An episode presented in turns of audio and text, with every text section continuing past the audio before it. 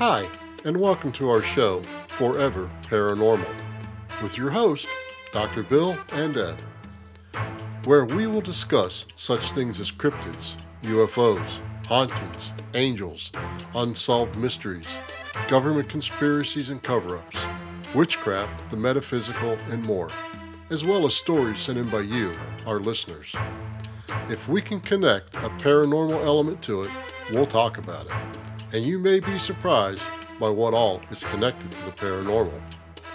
Please don't forget to follow, rate, and share the show since it would not be possible without you, our listeners. And as a public service, we would like to let everyone know that you are truly never alone, even if you think you are. The Suicide and Crisis Lifeline is 988. Just reach out.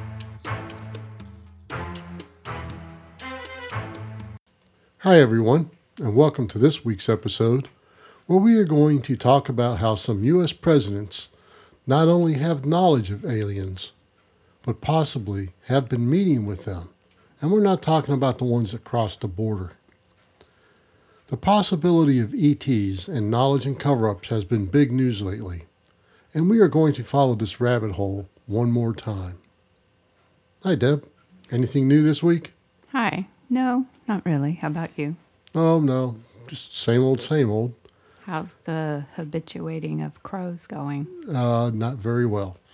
I don't know what the deal is, but I know we have some ravens now. Oh, boy. From my research, it appears these meetings started on February 20th, 1954. This is when then President Dwight D. Eisenhower went to Andrews Air Force Base to meet with an extraterrestrial ambassador. It's been recorded that Ike, which is Eisenhower's nickname, left his Palm Springs vacation in the middle of the night for an emergency dentist visit for a chipped crown while eating chicken wings. This seems pretty unlikely to me. I mean, a chipped crown can wait until morning, even for the president, one would think. The meeting with aliens is actually more believable to me than a middle of the night dental visit for a chipped crown. I don't know. Rich people can be strange like that. Yeah, they can be, but it wasn't his normal dentist or anything else either. They had to introduce the guy the next day as, oh, this is the one that worked on the crown. Okay. So, do we know who initiated this meeting? No, we don't, but I'm going to put a few facts together and say that the extraterrestrials are the one that initiated the meeting after they buzzed the White House in 1952. Several times there was UFOs reported at the White House. If you remember, we talked about that in the earlier episodes. Mm. An ambassador, by definition, is a chosen diplomat from a foreign country or a government, or it could just be a messenger. Either way, official, whether friendly or not. Were you able to find which it was? A messenger or a representative? Um, I think a little bit of both, which we're going to delve into here in just a few minutes. Friendly or not? Well, we'll find that out here in a minute, too. Okay. But just to make things a little more confusing on this, one night on the night in question, the Associated Press reported that President Eisenhower died that night of a heart attack in Palm Springs. Two minutes later, the AP retracted that bulletin and reported that Ike was still alive. Imagine that. As a matter of fact, he didn't die until 1969. How about that? The news was unreliable even back then. And I bet you the weather was just as bad. Before we get too deep in the weeds on this, I want you to remember that Ike's great granddaughter, Laura, has confirmed the alien meetings in more than one interview. Yes, he met with them more than once. Let's take a minute to make a mental note here that Richard Nixon was Ike's vice president during this entire time in office. Why are we making note of this? You'll find out as we go on here. As we go on, we're going to talk about Nixon in depth. And he'll have an understanding of what's going on just from just from being Ike's vice president. And it makes a little more sense and it makes the connection of the claims of that time a little stronger in my book. A little less circumstantial, a little more basic evidence. The first meeting in 1954 was supposedly with two ETs with white hair, pale blue eyes, and colorless lips. These type of aliens are commonly referred to as the Nordics or Nords in the UFO community because they resemble Scandinavian humans. All of the discussion is said to have been made telepathically, so of course there are no recordings of any type. The Nords offer to share their superior technology and their spiritual wisdom with Ike if he would agree to eliminate America's nuclear weapons. They were afraid we might use some of our nuclear armament, which apparently does something to time and space, which impacts all extraterrestrial races on other planets. To me, this sounds more like interdimensional and not intergalactic. If they met telepathically and there is no record, how do we know that is what went down? Is it just the great granddaughter's word we're taking? No, it's not just a great granddaughter's word. We're taking the word of a lot of people who supposedly were that were there. Um, CIA agents, um, Secret Service agents, some psychics and things like that that actually worked for the CIA so they could was this really telepathic or what was it? They were monitoring all kinds of airways and frequencies to see if if they could find any kind of falsification of it. But again, that's black project stuff. Okay, well, it's said that Ike turned down the Nords as he wasn't willing to give up our nukes. Then, sometime in late 1954 or early 1955, he supposedly met with another group of aliens who made a similar offer. This time he met with the Greys. Their offer was just a little bit different. They too offered their advanced technology, but in return, they wanted to be able to take some earthling cattle and humans for experimental testing. Ike supposedly agreed to this provided the humans were returned unharmed. Well, we all know how that is not happening. We have some that have just disappeared from this planet, never to be seen again. But that is a tale for another time. Now let's remember that some UFOs buzzed the White House in 1952. It still bothers me that, again, human life is expendable. Of course, human life is expendable. It always has been. We've, we've discussed this, and it bothers me as well. But to our politicians, I don't believe sometimes it really means anything but votes. Following Eisenhower was JFK, who was assassinated in 1963, and Lyndon B. Johnson was installed as president. There is no record that JFK ever met with aliens. However, one of the conspiracy theories of his assassination is he found out about the CIA's involvement with them and was going to make it public. But let's take this one with a grain of salt, though. Lyndon Johnson supposedly went to Andrews Air Force Base in February of 1964 to meet with the aliens and possibly renew the treaty with them. I actually couldn't find any hard evidence of this, but I did learn that he did have a clandestine UFO project, which involved some scientists concluding they were real. Is there a person vouching for this, or is there an actual record that you found? I found no actual records, but the only people vouching for it are eyewitness testimonies. And, you know, we have to remember that eyewitness testimony will convict somebody in a court of law. So, is it credible or not? You know, actually, Johnson is still considered one of the worst presidents ever with his involvement in the, of Vietnam. I mean, give the guy some credit. After all, he did bring the Civil Rights Act into action and moved it forward eons. Richard Nixon won the next election by a landslide. Did Nixon meet with aliens? Well, hell yeah, he did. He was a little arrogant and took credit for him and Henry Kissinger opening up trade between the U.S. and China and figured he could renegotiate our intergalactic treaty. That's not the big ET conspiracy with Nixon, though. Here are two known facts about Nixon. He was tight friends with the famous comedian and actor Jackie Gleason, and he was caught red handed in the Watergate scandal. Is it an official treaty? I've never seen one signed, so I'm again I'm just going by eyewitness testimony. And if it was an official treaty, then the government would have to give us disclosure and admit they were lying, right? So 40 years later, maybe. yeah, I, not in our lifetime, I don't think. Here's a quick overview of the Watergate scandal for those of you too young to remember. Watergate scandal began in early in the early morning of June 17, 1972, when several burglars were arrested in the office of the Democratic National Committee, located in the Watergate complex of buildings in Washington D.C. This was no ordinary robbery. The prowlers were connected to President Richard Nixon's reelection campaign, and they had been caught wiretapping phones and stealing documents. There was a huge saga on this when Nixon tried to help cover it up. Okay, so where and how does this tie in with Jackie Gleason?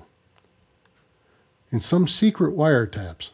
Yeah, the FBI even illegally wiretapped the President of the United States.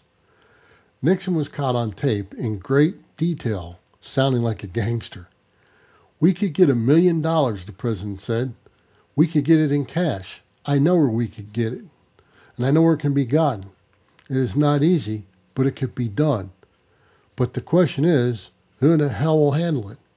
Nixon repeatedly discussed several methods by which as much as one million could be paid to the burglars without the payments being traced to the White House. The purpose of such payments, in the president's own words, would be to keep the cap on a bottle, to buy us time, and tough it through. Does he mention aliens on these tapes? No, not at all. It's all about covering up what happened and getting the million dollars that he was being blackmailed for from the burglars to keep their mouths shut. But here are some well known facts. They're, well, actually, they're facts. Nixon's famous golfing buddy, Jackie Gleason, was really into all aspects of the paranormal and especially UFOs. He had an extensive library on all the subject matter, and even his summer house in Westchester County, New York, was built to resemble a flying saucer and was named the Mothership. As a matter of fact, we're going to put a couple pictures of that up on Facebook and our website of his house.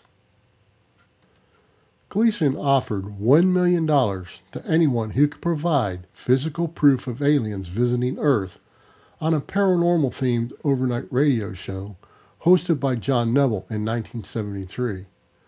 Gleason was on that show many times between 1952 and 1973. And it seems Nixon now apparently had his way to get 1 million in cash.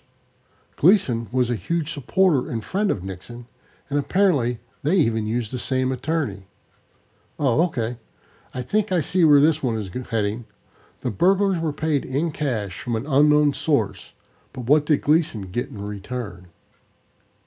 According to Gleason's ex wife, Beverly McKittrick, in an interview she gave to the National Enquirer in 1983, she claimed that on February 19, 1973, Nixon took Gleason to Homestead Air Force Base in Florida. It's a fact that Nixon was in Florida at a golf tournament hosted by Gleason on that day.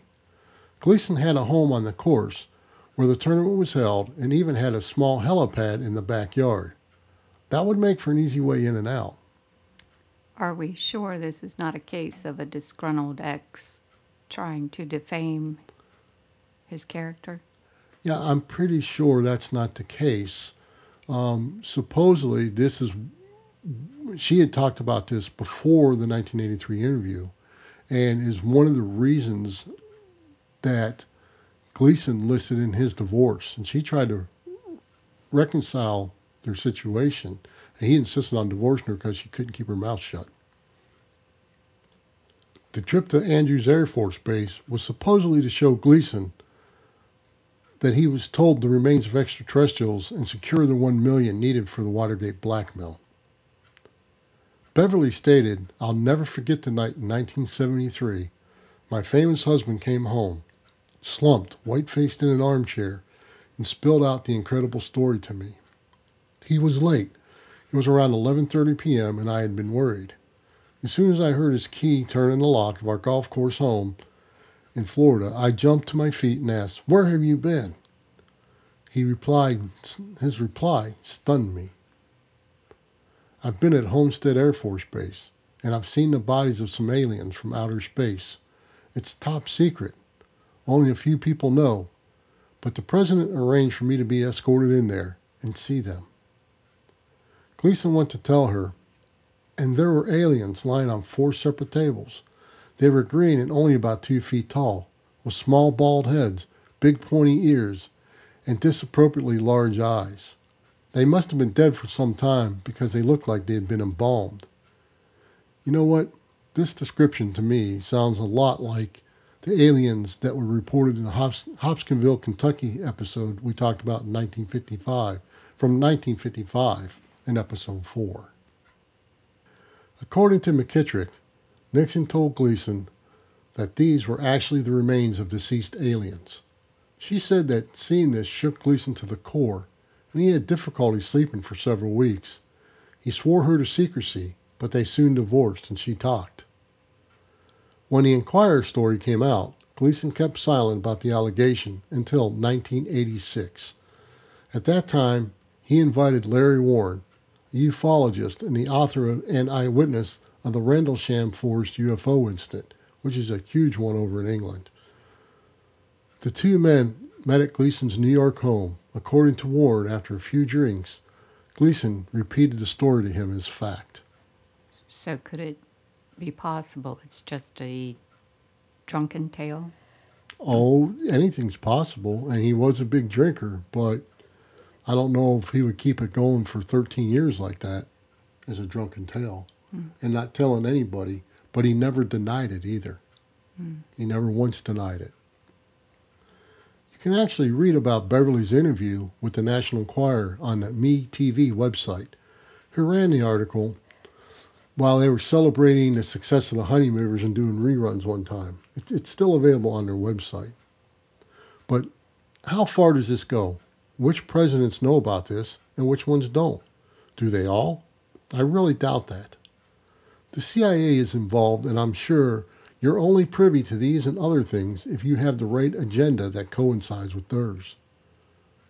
Before closing this out, let's take a quick look at what technology was first called into or invented around 1950s.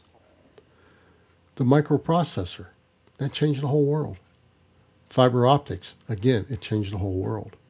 Program stored and run computers, again, it changed the whole world modems for transmission over telephone lines in 1954. The double helix of DNA, imagine that. Wireless remotes and the pacemaker, just to name a few.